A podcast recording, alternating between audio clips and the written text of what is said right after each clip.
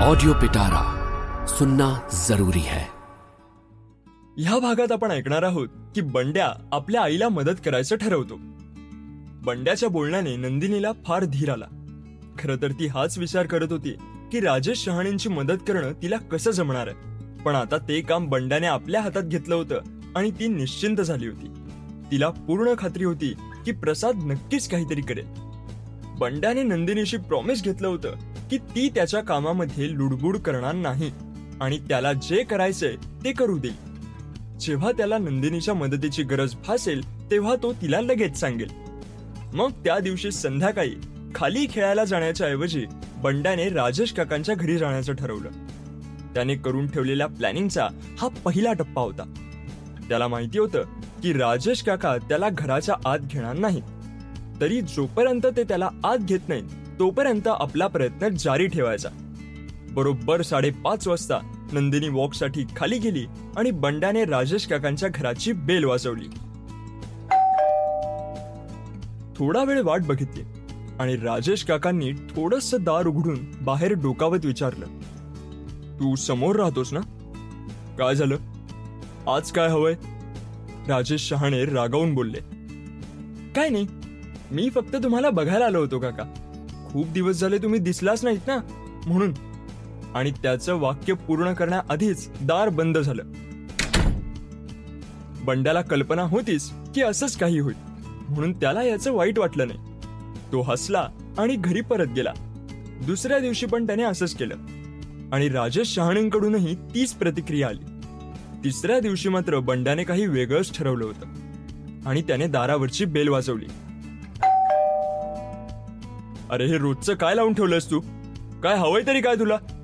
आज राजेश शहाणे बंड्यावर ओरडले. मला काही नकोय राजू काका. फक्त काय?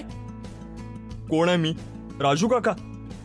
राजेश शहाणेंनी डोळे मोठे करून बंड्याकडे बघितलं आणि कुत्सितपणे त्याला विचारलं.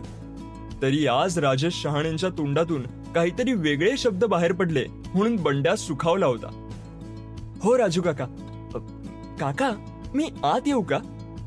बंड्याने हिम्मत करून विचारलं. आत. पण काय यायचंय तुला? आता राजेश शहाणेंचा आवाज जरासा नॉर्मल वाटत होता.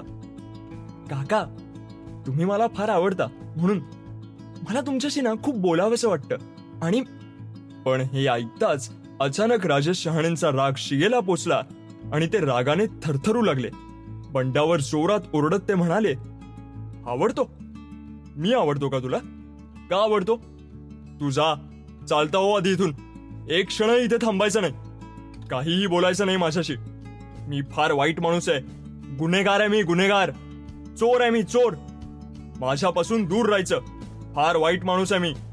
आणि त्यांनी जोरात दार आपटून बंद केलं. हे सगळं नंदिनी आपल्या घराच्या दारामधून चोरून बघत होती. आज राजेश शहाणेंचं रौद्र रूप बघून बंड्या थोडासा घाबरून गेला होता. पण त्याने आशा सोडली नव्हती. आज राजू काका थोडेसे का होईना पण आपल्याशी बोलले तर होते. बंड्या एवढंसं तोंड करून घरी आला तर नंदिनीने त्याला प्रेमाने जवळ घेतलं. त्याला रिलॅक्स करण्याकरता तिने त्याला काही गमती जमती सांगितल्या. बंड्या आता थोडा नॉर्मल झाला होता. आणि नंदिनीला म्हणाला मम्मा तुला माहिती आज काय झालं? हो मला सगळं काही माहिती आहे. मी बघत होते. पण तू जास्त विचार करू नकोस या गोष्टीचा. आपल्याला त्यांना थोडा वेळ द्यावा लागेल नाही का? हे बघ आता तू असं कर की उद्या त्यांच्याकडे जाऊच नको. म्हणजे रोज तू बरोबर साडेपाच वाजता त्यांच्या दाराची बेल वाजवतोस ना? तसं उद्या अजिबात करायचं नाही. मग बघ काय होतं ते. बंड्याला आईचं म्हणणं पटलं. आणि चौथ्या दिवशी तो राजू काकांकडे गेलाच नाही. तीन दिवस तो एकाच वेळी त्यांच्या दाराची बेल वाजवत होता पण आज त्याने तसं काही केलं नाही. साडेपाच वाजता नंदिनी आणि बंड्या दाराच्या की होल मधून समोरच्या घराकडे बघत होते. पाच वाजून पस्तीस मिनिटं झाली आणि राजू काकांनी दार उघडून बाहेर डोकावलं. कोणी दिसलं नाही तर त्यांनी दार बंद करून घेतलं. मग पुन्हा पाच मिनिटांनी त्यांनी दार उघडलं आणि बंड्याच्या घराकडे बघितलं. बंद दाराकडे बघत ते दोन मिनिटं उभे पण राहिले. मग आत गेले. तिसऱ्यांदा पुन्हा त्यांनी दार उघडून बघितलं आणि बंद केलं. मम्मा राजू काका हे असं का करतायत? अरे वेड्या तुझ्या लक्षात नाही का आलं? ते तुझीच वाट बघतायत. बरं आता जा आणि त्यांच्या दारावरची बेल वाजव. पण मम्मा त्यांनी कालसारखं रागवलं तर? अरे नाही रागवणार ते. मी सांगते ना बघच तू. ठीक आहे मग मी जातो.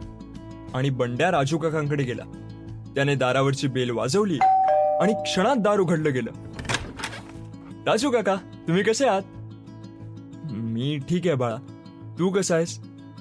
मला तर वाटलं होतं की आज तू येणारच नाहीस. राजू काकांकडून असं उत्तर येईल. बंड्याला ही अपेक्षा नव्हती. त्याला फार आनंद झाला. बरं ये आत ये. तुला भेटून माझ्याशी बोलायचं होतं ना? ये. आणि त्यांनी बंड्याला आत घेतलं. बंड्याने आत येऊन सगळ्या घराचं निरीक्षण केलं आणि हॉलमध्ये सोफ्यावर येऊन बसला.